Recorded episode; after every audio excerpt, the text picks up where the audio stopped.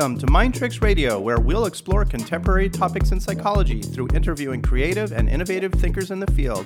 I'm your host, Dr. Aaron Kaplan. Thanks for tuning in.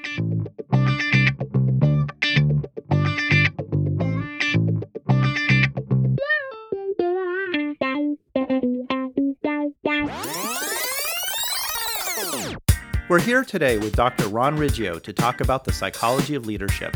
Dr. Riggio is the Henry R. Kravis Professor of Leadership and Organizational Psychology at Claremont McKenna College. He has a PhD in Social and Personality Psychology from UC Riverside. Dr. Riggio is a leadership scholar with more than two dozen authored or edited books and more than 250 articles and book chapters. His research interests are in leadership, nonverbal communication, organizational communication, and social competence. He has been an active and prolific Psychology Today blogger for more than a decade. His popular ebook, Daily Leadership Development, is available on Amazon.com. Ron, welcome to the show.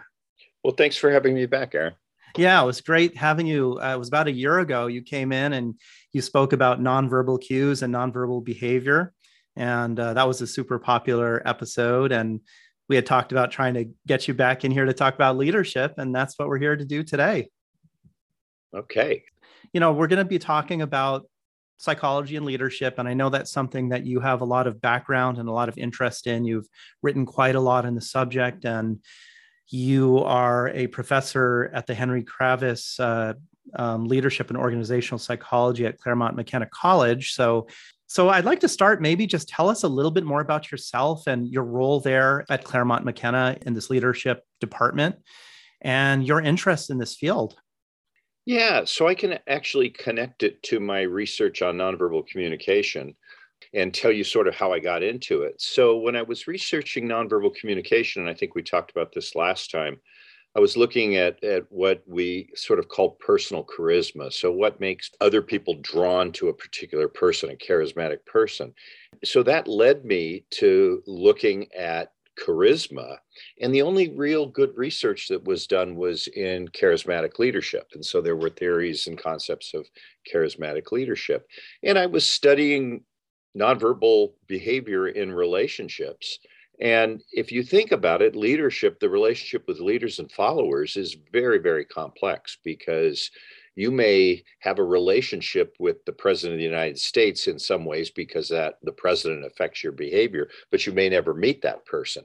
And you may be in a company, a big company, and the CEO may impact you, that top level leader, but you may never have any face to face contact. So we can have relationships with leaders across distance and across you know so what became sort of a, a what was sort of a hobby for me under trying to understand a little bit about leadership and in particular charismatic leadership became my passion when I came to Claremont McKenna College. They were looking for somebody to direct an institute on leadership studies. And I, I got that position. And so I was able to sort of jump in with my hobby and make my hobby my full-time career. Nice. So since then I've I've really been very passionate and very involved in that that sort of broader leadership scholarship leadership development community. Yeah, and you have written a popular ebook called Daily Leadership Development. I, I, know that's available on Amazon.com. Could you tell us real briefly about that before we yeah. get into the dive into the topic?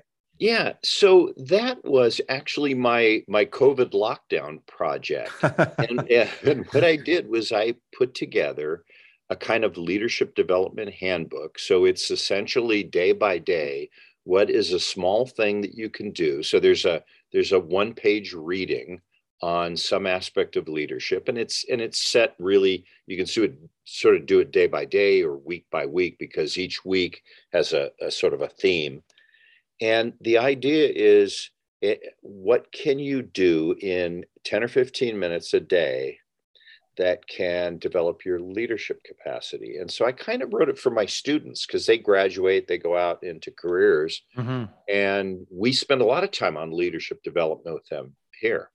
And uh, so it was kind of a way of for them to continue their personal leader development. And so then I set it out there, put it up on Amazon in the ebook. If, if there's a hardcover at Barnes and Noble, you know, the idea was put it by your nightstand or put it on your daily reading and uh, see what you can do in small incremental steps to develop your leadership. Oh, that's very cool, Ron. And also, I think a lot of people had this experience of productivity during these times of COVID to take on some of these pet projects.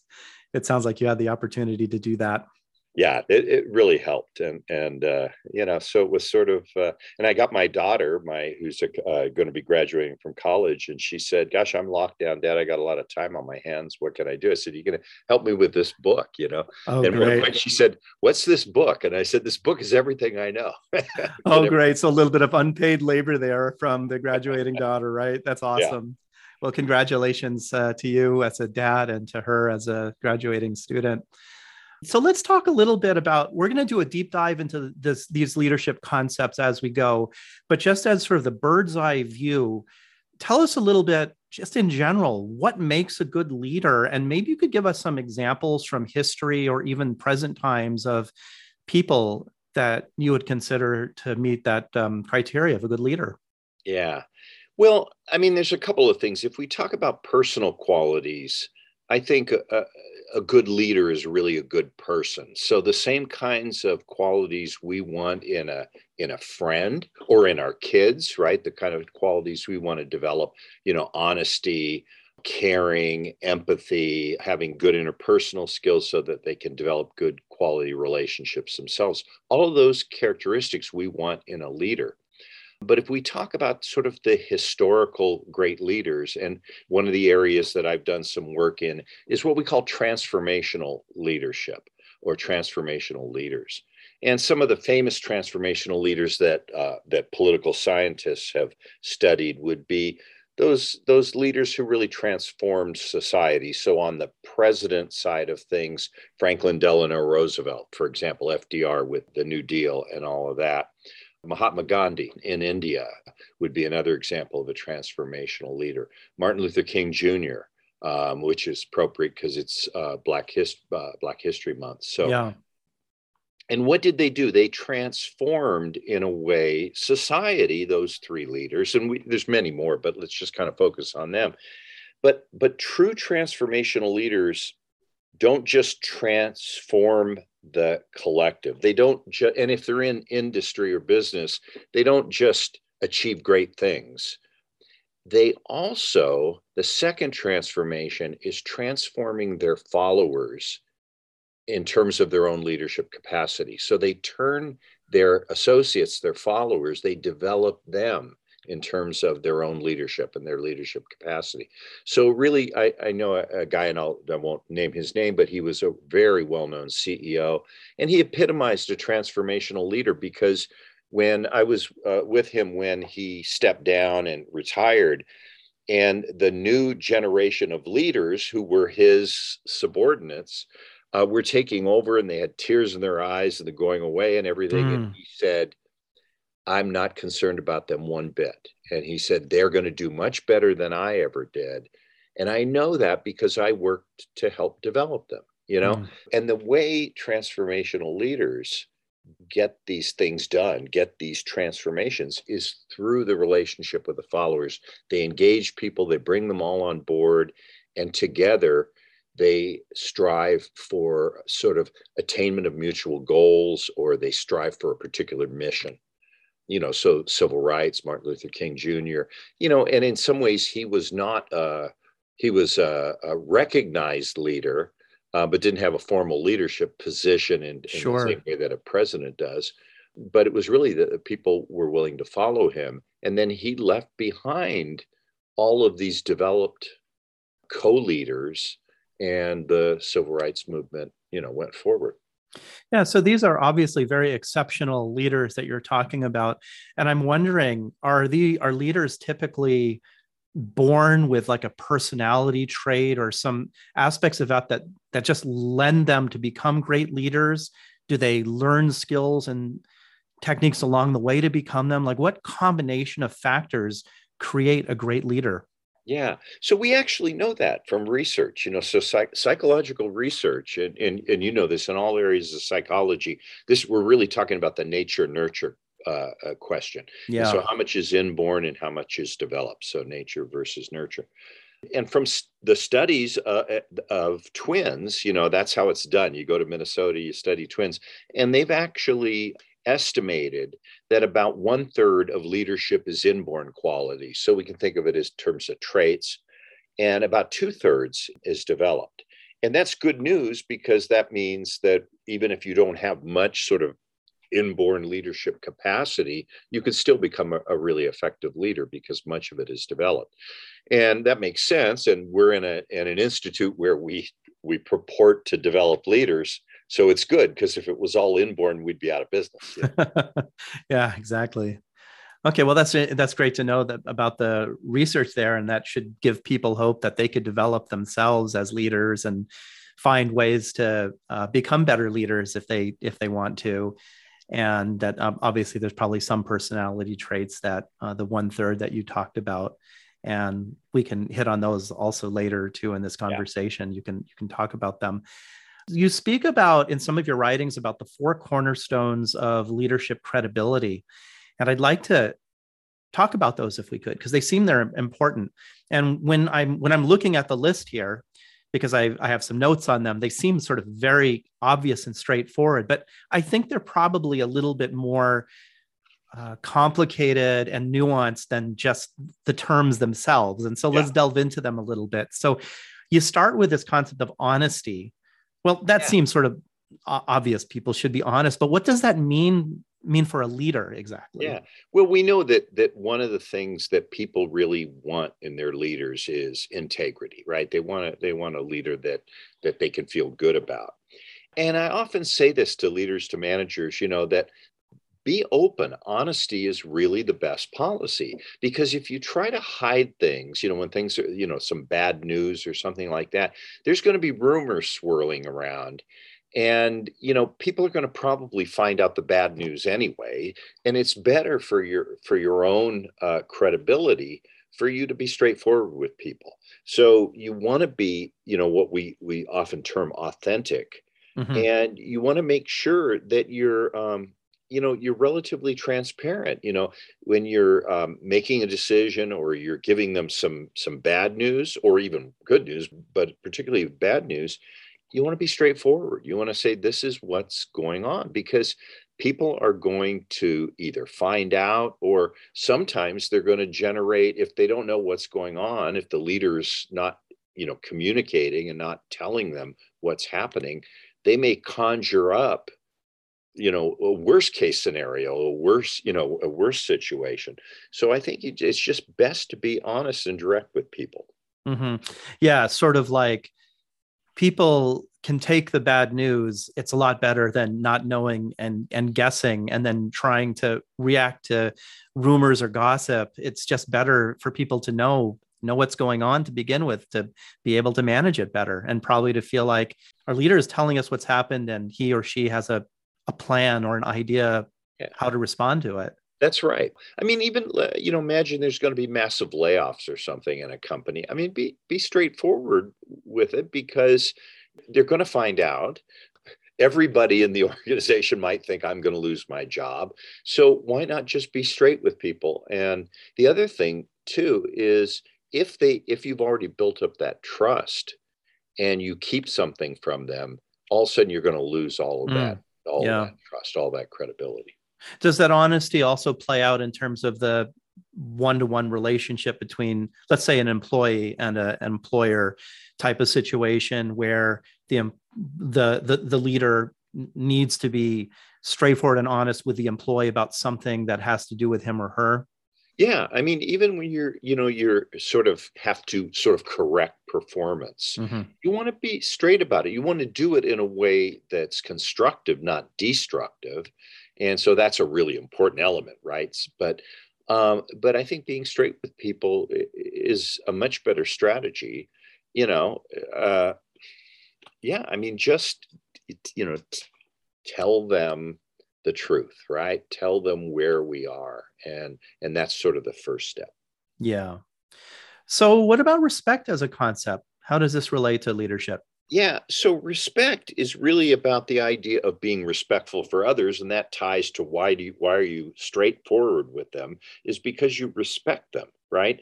And you need to show to be a good leader, you have to develop that relationship and you have to demonstrate that you really care about them. So let's go back to that scenario of the employee who's maybe poorly performing and you need to correct their behavior and you're going to be straightforward and honest, but do it in a way where you demonstrate as a leader to that follower that you care about them that hmm. you care about you know their uh, performance you care about them improving you care about right now we have uh, with covid and all of this and remote work and people feeling all these stresses it's really important to recognize you know and be empathic and know that you know people are under a lot of stress right now and uh, demonstrate that demonstrate that you truly care about them and you respect that they have other things in their lives that are causing them difficulties during the you know covid times yeah, so it sounds like the concept of empathy is really tied in with respect in the sense that I would imagine that a good leader has a good sense of what their followers are experiencing and feeling, or at least has empathy that something might be going on with them. And it's important to have some understanding and awareness of that. Yeah, absolutely. Uh, eh, you know, and all too often, you know, le- leaders, managers will just, you know, they just see the person that's in front of them in the workplace. And and really to develop the relationship you got to get to know them. You got to get to know the the stresses and strains that they're under in their personal lives mm. um, you know whatever other limitations. But you could because you can't delegate appropriately. You can't empower them if you don't know what their strengths are what their limitations are what their concerns are. You have to get all you have to get all of that to be an effective leader. You have to really understand where people are coming from. Mm-hmm. so having an interest in a person's personal life would be okay. Yeah i mean i think it's okay. I mean i think you want to keep some boundaries there. You know you don't want to get too personal but you but you need to know if a person is experiencing a particular stressful time they need some time off work those kind of things. So i mean i mm-hmm. think there's legitimate uh, elements. I mean, obviously, you don't want to get overly personal with with them, but um, but you do need to develop that relationship. Yeah, I imagine a good leader is also very good at figuring out what those boundaries are. Absolutely, absolutely, and that that's part of what you learned. That's part of the developed part. You know, you learn how to where the boundaries are, what the rules and regulations are. Yeah. Yeah. What about competence? So competence is really about um, and and it's a critical part of leadership is now you you know you can't know everything but you want to as a leader strive to be as knowledgeable and as competent about both your capacity to lead but also about what the team is doing, what the team is doing, what the organization is doing. So, take for example uh, a leader who might be leading um, software engineers or software developers. They probably know more about software development than than the person that's managing them, the person that's leading them. But try to get as much knowledge as you possibly can so that you're respected by them and and that they see you as credible you know enough about this very often top level leaders will go from one industry to the next and those leaders that I've talked to, uh, even the CEO level people, when they go to the new organization, they spend the first few weeks and sometimes the first few months really asking, talking to people, saying, Tell me what you do. Tell me about you know your concerns and how can I help you do what you do better. So they try to learn you know what's going on in the organization what's going on in each department and uh, so rather than coming in and starting starting to make decisions and telling people what to do it's very important to demonstrate that you are trying to gain knowledge about what everybody does to raise your level of competency it sounds like there's some leeway that an organization will give a leader around competence if the leader is demonstrating a desire to gain it and learn about the industry or the situation. And that maybe that's the most important part. They're not coming in like acting or appearing like they know everything when they really don't. Exactly. And that and that's the element. And in fact uh, you know jim collins and some of the other sort of people who write more popularly for leadership talk about the really best leaders are, are humble. Mm. Uh, they have this level of humility. And this is the area that we're talking about that humility. Admitting, even a high level leader, admitting, I don't know it all. Um, I'm always learning. And the very best leaders I know are constantly trying to get better. And, and why do I even know so many top level leaders is because the reason they're connected to us in our institute is they're interested in finding out more about uh, the latest in leadership development or the latest in leadership and so they're uh, they're like students of leadership and so they come to us to say hey you know what's going on with you guys what what do you know about leadership that can help me with my leader development, even though they're already at very high level positions.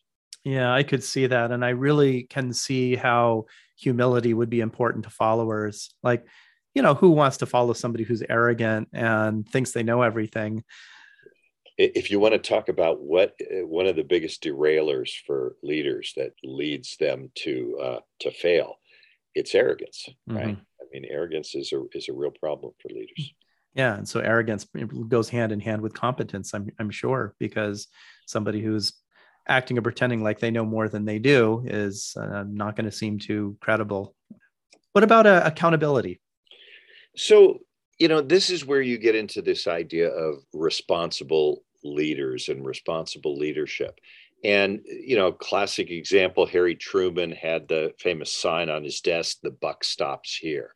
And so the idea of, you know, he was demonstrating accountability that ultimately, if something goes wrong, it falls on the leader, right? And, and not, you know, blaming other people, not making excuses for your mistakes. And again, that's part of that's actually related to the humility of mm-hmm. owning up and saying, look, made a mistake, going to try to do better, or we failed. Let's analyze what happened so that we don't uh, fall into the same trap next time. Mm-hmm. Tell me on these different dimensions of leadership, credibility, how does one assess the credibility, how they're doing on these different dimensions? Yeah. So I think a lot of that, and we do a lot of assessment.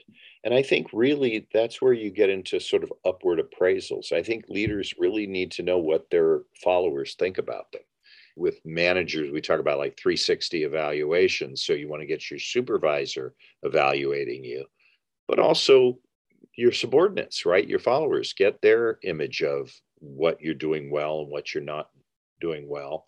And peers too. In a 360, we often go to peers, sometimes go to other people outside the organization. But I think really, when it comes to leadership, I think it's the people you're leading who can tell you the most about how it's being taken by them and their their colleagues. Yeah, uh, how would how might one access that if there isn't a formal method for evaluating that in an organization? I mean, I think that's part of the relationship aspect. And so I think developing that each leader developing a good relationship with the follower so that the follower feels safe enough to come to the leader and say, you know, I think in this case you maybe should have done this differently and giving feedback. So it really goes both ways. I mm. mean, you know, in the same way that the leader should offer advice and and support to the followers, the followers can say, you know, hey, here's something I think you could have done this better. I like when you do this. I don't like when you do that. And so I think if you have that kind of open relationship, you can you can handle that. And you know, leaders have to be tough. You know, they have to be able to take the criticism, or they're not going to get better. Yeah, that's interesting that you use the word safe and safety. It sounds like that's exactly what needs to happen is there needs to be a safe environment for the followers to be able to provide the feedback and that comes from the safety that the leader creates, I imagine. Yeah. Yeah. And and you know, that's the issue. I mean, you know, there's a saying people don't quit their jobs, they quit their leaders, you know, they quit their bosses. And all too often that's the problem is that, you know, there's this um, you know sort of top down no development of a relationship and the person says why should i why should i work for this person right they don't care about me they don't seem to care they don't seem to worry about my career progression why should i help that leader succeed so you've talked a little bit about leadership development and i re- recall in one of your blog posts you were talking about four steps let's talk a little bit about them. And I think there's going to be some overlap with the previous topics that we were talking about because they're connected. But you were you've you've talked about motivation for being a leader. Uh, wh- where do people get the motivation from and, and analyze that for themselves about yeah. whether that's right for them? Yeah, there's some interesting work there. And part of this is part of your leader development is to ask yourself, you know, why am I doing this? Why do I want to be in a leadership position? And you know, there's some kind of well-known research that, um, and has a, they actually have a measurement instrument. And you know, some people like to lead because they just they just enjoy it. They just feel comfortable in a in a position of leadership, in a position of authority. So they lead because they like to lead quarterback who just uh, retired from Tampa Bay, right? I mean, he, a very successful uh, uh, leader and retired at I think age 44 and so he just enjoyed being a quarterback and leading so much that he you know couldn't give it up and so mm-hmm. some people really just like being leaders other people i think they get into leadership positions because they sort of calculate they say well you know I'm going through my career. I've been a, you know, sort of a decent employee, decent follower. And uh, it's time for me to get to the next level because that's how I'm going to increase my salary and, and increase my prestige and all those kinds of things. So that's, eh, you know, that's part of like thinking about the costs and benefits. And then other people, and I think Martin Luther King Jr. would be an example of this, is people turn to, to others and say, you know, really you should take on a leadership position. And you see this sometimes if you're in a in the community you know people say you should run for the school board. You're very concerned about what's going on uh, you know in the schools or you're very concerned on what's going on in the city run for city council. Or you really seem to be concerned about this social issue. Why don't you get a position in a nonprofit, a leadership position, so you can do some good, you know. So I think that those are kind of, you know, part of the motivations. But I think to understand yourself, part of it is this self reflection. So first you got to say, okay, why am I leading? What do I want to do? What's my plan for developing as a leader? Is there any research that suggests what are better or worse reasons for a person becoming a leader and whether they'll succeed or not? I don't think it really makes that much of a difference. I think it's, you know, people get into leadership positions for a variety of reasons. You know, some people who are in kind of the more calculative, they'll say, you know, I want to give this up at this point in time because it, I just don't seem to be progressing anymore. And so they'll step down. And I just remember the quarterback's name, Tom Brady, right? Mm-hmm. So Tom Brady had a hard time giving it up because he enjoyed it so much and he enjoyed the accomplishments. So I think that it'll probably your motivation to lead will determine how long you lead and you know what what direction you're going in. But I think that understanding of why you lead then leads you to this idea of self awareness. And self awareness is critical for leader development. You have to know your strengths so you can capitalize on those. And you need to know your limitations. You need to know your weaknesses so that you can develop those.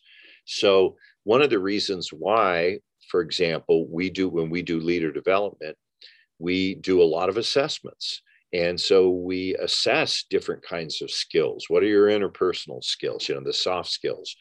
What are the more, you know, strategic skills? Uh, how do you look at ethical situations? How, how good are you at realizing there's ethical issues here? So we really try to assess where people are so that we can work on the weaknesses and continue to develop the strengths. Yeah, so it sounds like you provide a really great resource there in I, I your institute for job. it. Yeah. Same question I, I was asking before. If one doesn't have access to great assessment materials and consultation um, like you provide, yeah. how would one go about sort of analyzing for themselves their strengths and weaknesses and yeah. self-awareness? Well, that was, I mean, that was part of the idea of my of my book too. I have mm-hmm. some mini assessments in there, and and because I think it's so critical it's probably pretty hard to find these things on your own. I mean, I can find them because I know sort of where to look. But I think, you know, there's a lot of things that people can do. There's a lot of leadership development programs. I mean, some of them are pretty expensive, but there's a lot of them that are not so costly. So, for example, here we used to do a, uh, we're in the city of Claremont, and we used to do a leadership development for community leaders. And, and we did it pro bono. I mean, we did it, and it was to develop leaders in the community. So these are business leaders, people from City Hall, people from nonprofits. And we offered kind of a community based leadership program, but we asked them to make a commitment. You know, you have to come to this every two weeks, and part of it's going to be hands on. You're going to tour the police department to find out what's going on there you know but part of it is going to be classroom based and we're going to talk about leadership and we're going to work on your on your leadership and we did a lot of assessments so um, so you can't find these things out there you've got to you know really do it and there are other self guides and you know obviously i've written one but there are other self guides that you can find. It sounds like more than anything is just having an awareness that a person has strengths and they probably have blind spots that they may not even be aware of that just knowing that those are part of their makeup can can allow somebody to seek that in whatever yeah. form they do. Just knowing that it's a good idea to look out for that is helpful yeah and and and one of my colleagues here actually in claremont becky reichard she's been doing a lot with what she calls motivation to develop. So she finds that some leaders like to rest on their laurels and others strive to get better. And so you know are they motivated to try to develop their leadership capacity? So that's a big mm-hmm. critical element. And, you know, one of the things that we try to do with our students here, because the mission of our college is all around leadership, is we tried to sort of impact everybody. And we've kind of restructured that. And we say, you know, you got to make a commitment, you got to want to develop. So we're asking for these commitments. And for those who are willing to make the commitment, we give them resources and we develop their leadership. they're not interested, we don't do it. And we have dropouts because they lose their motivation to develop. But in the same way, you have to, you know, get that, get that self-motivation. Say, I want to be a better leader, or I want to be a leader and learn about it. Yeah. And, you know, and you can get academic programs. You could go get an MBA or you could go get a degree in leadership. There are actually degrees in that. Well, Ron, I mean, really, the truth is that's true for everything around motivation. Anything anybody wants to do requires motivation to work at it and get better at it. And you I'll know, tell I, you that it's even true for therapy. You know, the I patients... use the clinical example all the time. I mean, if you like the way you are, if you're happy with the way you are, even if you're not, you know, well adjusted or whatever, you're not going to be motivated. You're not going to go to therapy and you're not going to work at things. You know, if you're trying to lose weight, um, if you're not motivated to you know make the sacrifices and do the work you're not going to be successful. So you have to have that motivation and that desire to develop. And then i think the other thing that i talk about is um, you should have a plan. And and that's where i think in what we do here at a college is we talk a lot about theories and i present my students with theories of leadership because sometimes a particular theory or particular model will click with them and they can use that model as a uh, plan for leader development. So for example we talked about transformational leadership and in transformational leadership you break it down into the four components and that helps you because then you can work on each of the four components. So the first is kind of maintaining that image image management. What can i do to look like a leader? How can i be authentic and you know that sort of thing. Second component is inspirational motivation. How can i inspire? What can i do to motivate people? So learn about that and develop your inspirational your motivational capacities. The third one is the relationship element. How can i best how can i work to develop better relationships with the people i'm supervising you know and it gets real simple you know get out of your office mm-hmm. go connect with them check in with them regularly get to know you know their strengths and weaknesses that kind of thing. So having that plan then really helps. And then last and we already kind of talked about this get the feedback. Get the feedback from the people you're leading. You know if you if you've got a good relationship they'll tell you hey i've noticed you're you're checking in with us more you seem like you know you're communicating more frequently you know often one of the things that i see and it doesn't matter if the leader is intending to or not but very often they don't communicate enough. I, one time, some question somebody asked me, "What's the one thing you could do to develop your leadership?" Well, that you know, leadership is very complex. But when I thought about it, I thought, well, the one thing is to become a better communicator mm. and all of what that entails, right? But I think very often leaders need to communicate more. They need to communicate what's going on, why we're doing it, what we expect the outcome to be. And I've even seen it. I think my I think my administration here at the college did a really good job in the COVID response. But every once in a while, I found myself going, huh, I wish I knew this. I wish I knew what was going on with the administration in regard to this or in regard to that. And simply communicating more frequently and understanding what do the people need to hear, you know, helps. And I, yeah. I mean, I think we see this if we look at, you know, why do presidents have press conferences, right? You know, it's that idea of trying to inform the public, trying to get them on board with their policies. And the more you do that, the better generally.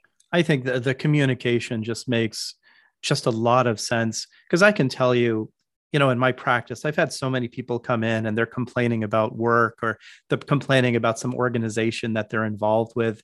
And the number one complaint usually is the communication is terrible. Yeah. The communication is awful. They're not telling us, you know, what we need to know, or they're not, they're saying one thing and then they're saying something else. And the message is never consistent and it's confusing and frustrating. So I could really see how communication is such a vital role. And communicating honestly and respectfully, all those other aspects of communicating also that go into that seem like they're just vitally important. You know, if you look at it, it's like any relationship leader follower relationship is just like any relationship and you know this from therapy you know like with couples when they get into trouble they're not communicating and they're not communicating at a deep level and they're not reaching mutual understanding. And you could you could use that that same principle applies to leaders and followers same principle applies to parents and children right? Yeah I, I don't know I, you know I, I don't really consider myself much of an industrial organizational psychologist or anything, but I always sort of think that in a lot of organizations, there's a lot of uh, mapping out into family dynamics, and you can almost see organizations functioning like either a functional or a dysfunctional family. And I don't know if that's the way organizational psychologists tend to look at organizations, but I've always kind of wondered about that. Does, does that well, make any sense? I, I, think there are clear parallels with mm-hmm. that. I mean, I think you see the same kind of things. I mean, you see uh, leaders, bosses who are bullies, and you see parents who bully their children, mm-hmm. you know, mm-hmm. or bully their spouses. So I think, I mean, you know, human nature is human nature, and relationships are relationships. And yes, work relationships are much more.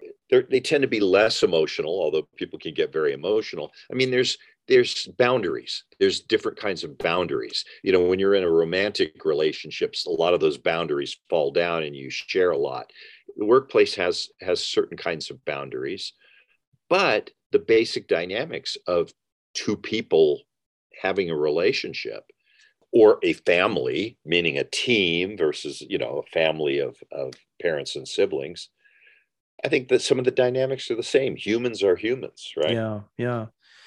So let's talk a little bit about bad leadership for a moment. And there are some specific things that you talk about that happens under bad leadership, some dynamics that occur that you actually give them labels. Let's talk a little bit about them.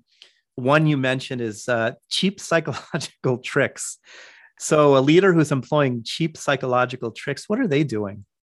So, let me let me just give you one right off the top because we're seeing it right now and so we know that what that there is what's called in-group out-group bias that that we feel more affinity for people more affinity for people who are in our in-group our friends our neighbors our associates our teammates. We have issues with people who are in the out-group right? And so people who are different from us and this relates to diversity in organizations you know it, it relates to issues around uh, gender right? Men versus women in group out group kinds of things. Mm-hmm. and what should be done in organizations is you should be able to move past those biases, that in group versus out group biases, and be able to, and I'll use the political thing, uh, reach across the aisle to the out group members and bring them in, right? So when we talk about inc- inclusivity, inclusion in organizations, the idea, you know, the classic examples, people from sort of the ethnic minority group and people from the majority group. And what we have to do is we have to break down those in group out group biases you know looking at our in group as the good guys and them as the bad mm-hmm. guys or the troublemakers or whatever but what bad leaders do is they capitalize on that because it's a very natural human response and so what they do is they get their loyal followers the in group to um, become more strongly connected to the leader by painting the out group as the bad guys, as mm. the enemies.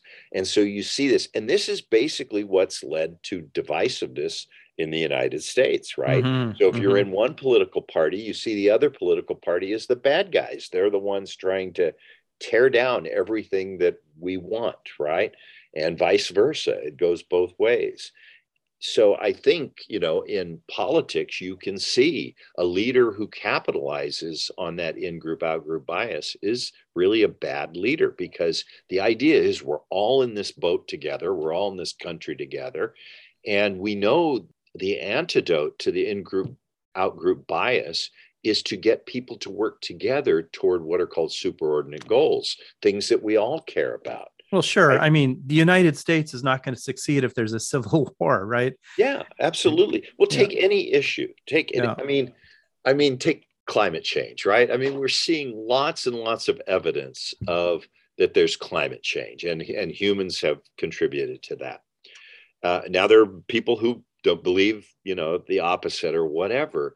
But what we need to do is we need to get those people who say, well, I, you know, I'm not going to work towards you know solving this climate issue and, eh, you know because it's going to hurt the economy you know i work in the industry where we burn a lot of fossil fuel or whatever but the thing is we got to find the superordinate goals we got to get people working together you know uh, on these things and it comes right down to those those smaller issues but in work organizations then you have your favorites and then you have the other people. I mean, it shouldn't work like that. You should get everybody working together. It's human nature to play favorites, but you want to try to resist that.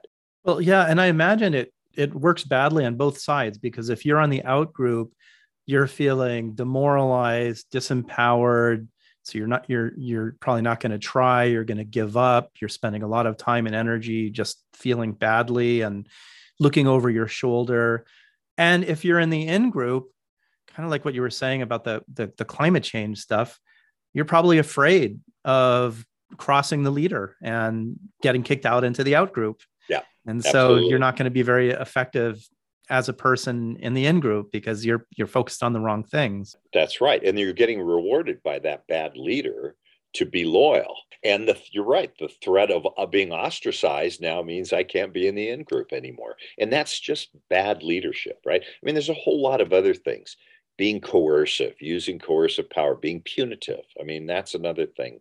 Mm-hmm. And really, that's bad leadership. The carrots and sticks, right? If you're always using the stick, you know, we know this positive reinforcement will get you much more than punishment, right? Mm-hmm. Mm-hmm. Um, you know, that's basic psychology. The other thing is sort of the demanding obedience. You mm-hmm. know, I'm the boss, I'm the leader, just do what I say. It's not just bad leadership, it's self defeating because the followers, the people in your team, may have better answers than you have. Yeah. And if you say, you know, do it, it's my way or the highway, you know, that's the humility. Your way is not the best way. And yeah. we know people aren't is going to be as willing to join you if they see it as we're just doing this because you said so, not because we want to. And so there are just a lot of things that that bad leaders do, but they're able to leverage some of the psychological dynamics. That's why I call them cheap psychological tricks. It's really easy to just, you know, there's a classic, gosh, I used to show it in, in when I taught intro psych, where a teacher in the Midwest came to school just to demonstrate in group out group bias and prejudice. And she said, the blue-eyed kids are better than the brown-eyed kids. You might remember this from you know mm-hmm. and right away she started all this conflict. The blue-eyed kids felt superior. They started putting down the brown-eyed kids. Then she went back the next day and she said oh you know what? I made a mistake. I had it backwards. And but they very easily the brown-eyed kids now became the the bullies and started subjugating the uh, their blue-eyed kids. So it, we know that it's very easy to um, create those in groups and out groups. And so a leader, a bad leader, will use that to their advantage. Yeah, sure. I, that just sort of reminds me of there's been so many different kinds of experiments like that. I'm thinking about the you know the Zimbardo prison experiment where the guards given the power assume that role and the prisoners have a sort of a learned helplessness way of relating to that and there's also this really fascinating, I'm sure you remember it. I know it because I grew up in Palo Alto and there was a school there where one of the teachers who was demonstrating how how Nazi Germany could come about gave armbands to some of the kids and created a a group for them and and it just it it, it got out of control. I mean, yeah. do, you, do you do you recall that? You, yeah, yeah, I do. Yeah and we just yeah i mean that's the issue you you know we can study these bad leaders and we see them using the same tactics mm-hmm. right dividing people and it's all just to you know gain control to you know it, it, it's it's all about power. Yeah. You've spoken a little bit about followership as a concept which is not something we usually think too much about. And so I'd, I'd, just be curious, just some brief thoughts about what good followership is and why this is important. Yeah, so a couple of things. So I've, I've done some work with this. I, I um, worked with a, a, fellow who is very big in the followership world and, and, and actually works to develop followership, Ira Chaleff. And he wrote a book called The Courageous Follower. And, and the subtitle says it all it's standing up for and to our leaders. So, in other words, followers need to be able, when the leader's on the right track, stand up for them, support them, go with them. But when the leader goes down the wrong track, you need to have the courage to stand up to the leader and mm-hmm. say, Stop, you're about to make a mistake, or we're going the wrong way. It's actually much more complicated than that. But but the issue is that we give too much power to the leaders. We give too much attention to the leaders. So, and this is the thing leadership is not something that leaders do. Leadership is constructed by leaders and followers working together. Just by definition, leaders cannot do leadership alone because you know that's that old saying of the if leader every once in a while should turn around and make sure they're still being followed. Because if if you have no followers, there's no right. leadership. Right. So so followers probably mean more to leadership than leaders do, right? So leaders are just playing a particular role among all of these roles, with many of them playing the followership role. And so I think it's really this balancing back to saying it's okay to be a contributor, to be a follower. And followers can have an impact on the leadership. They can make suggestions to the leader. They can support the leader when they're on the right track, but they can also need to have the courage to stand up to the leader and say, look, we're about to make a terrible mistake. Mm-hmm. And, you know, we shouldn't, you know, and, and the classic example, there have been documented cases of airline disasters where the co-pilot or somebody else in the cockpit knew that they were about to get into big trouble but because of the pilot's authority and their reluctance to question the pilot's judgment, they just kept quiet. Mm-hmm. And and disaster happens, right? Yeah. Because they they didn't want to speak to the leader. They didn't want to speak up to the leader and contradict. Yeah. So I mean that term follower can sometimes sort of have negative connotations, sort of like oh, just sort of like lemmings or sheep. But yeah. the, what I what I'm hearing you say about the concept of followership is a lot more proactive and involved than that. It's a, a follower using his or her brain and initiative to really think about what are they following and does it make sense and how can they make a contribute a contribution so the whole organization works better and, and they're contributing to that. Yeah. And, and so that's and, that's a whole other way of looking at it. Yeah, and that's exactly what we're trying to do. What we're trying to do is make people recognize that important role that followers play in the leadership equation and legitimize the followership because i mean the the reality is that you don't start out as a leader you start out as a follower and you eventually move up into that leadership position. And so the issue is to be the best follower you can be and some of the qualities are the same right? I mean you want to have the you know the same things we've been talking about leaders you want in followers. I mean it's just like your kids right? I mean you want to be a good parent you want to demonstrate you know good good uh, parenting to them. But what you're hoping is that you know we all have this hope for our, our kids that they're going to be successful that they're going to be good parents themselves maybe better than we are and so if th- that model is the exact same thing with leaders and followers. The very best leaders say, I want my followers to be as good as I am. And that's a really better. great analogy with yeah. the children. That makes perfect sense. Yeah. yeah. And and that came to me because people who were in great leadership positions often told me I learned a lot about leadership early on from a parent or from a grandparent or whatever. And then some of them said, but I really learned about leadership when I became a parent because then I had to enact and had to, you know, I saw what my parent did that was good. And now I had to do the same kind of thing with my children. Yeah. Ron, this has been a super interesting conversation about leadership and now about follow- followership really appreciate the time uh, and um, your expressing your thoughts uh, and expertise on this. Are there any other final thoughts on this subject that you think are important? Eh, you know, we're all essentially in the follower role, right? It, it, when it comes to things like politics, the community, or whatever. And I think we need to actively engage and we need to say, this is a leader that we really should follow because they're a good leader. They have the right qualities and reject those leaders who engage in the cheap psychological trips, tricks just to exploit us. So I think that we have an obligation to hold our leaders accountable for you know what they're doing and i think you know i mean we talk about the low rates of participation in voting and participation in the community volunteering and that kind of thing. You know as they say you know you, you need to to be part of the change you know? You need to if you want things to get better you have to engage. So i think really the lessons about leadership are for followers to step up and lead right? Yeah for sure ron thanks so much for coming on the show a second time. It's been a pleasure having you. And as always you have very uh, interesting and knowledgeable things to share. So thank you. Well, thanks for having me, and it was great talking with you again, Aaron.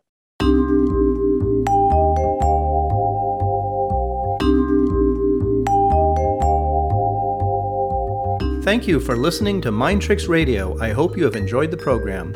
For more information about Mind Tricks, you can go to my website, www.waikikihealth.com. Be sure to subscribe to Mind Tricks on your preferred podcasting host to be notified of new episodes of Mind Tricks. Please take some time to give Mind Tricks a good rating and review wherever you're listening. It really helps get the word out to new listeners.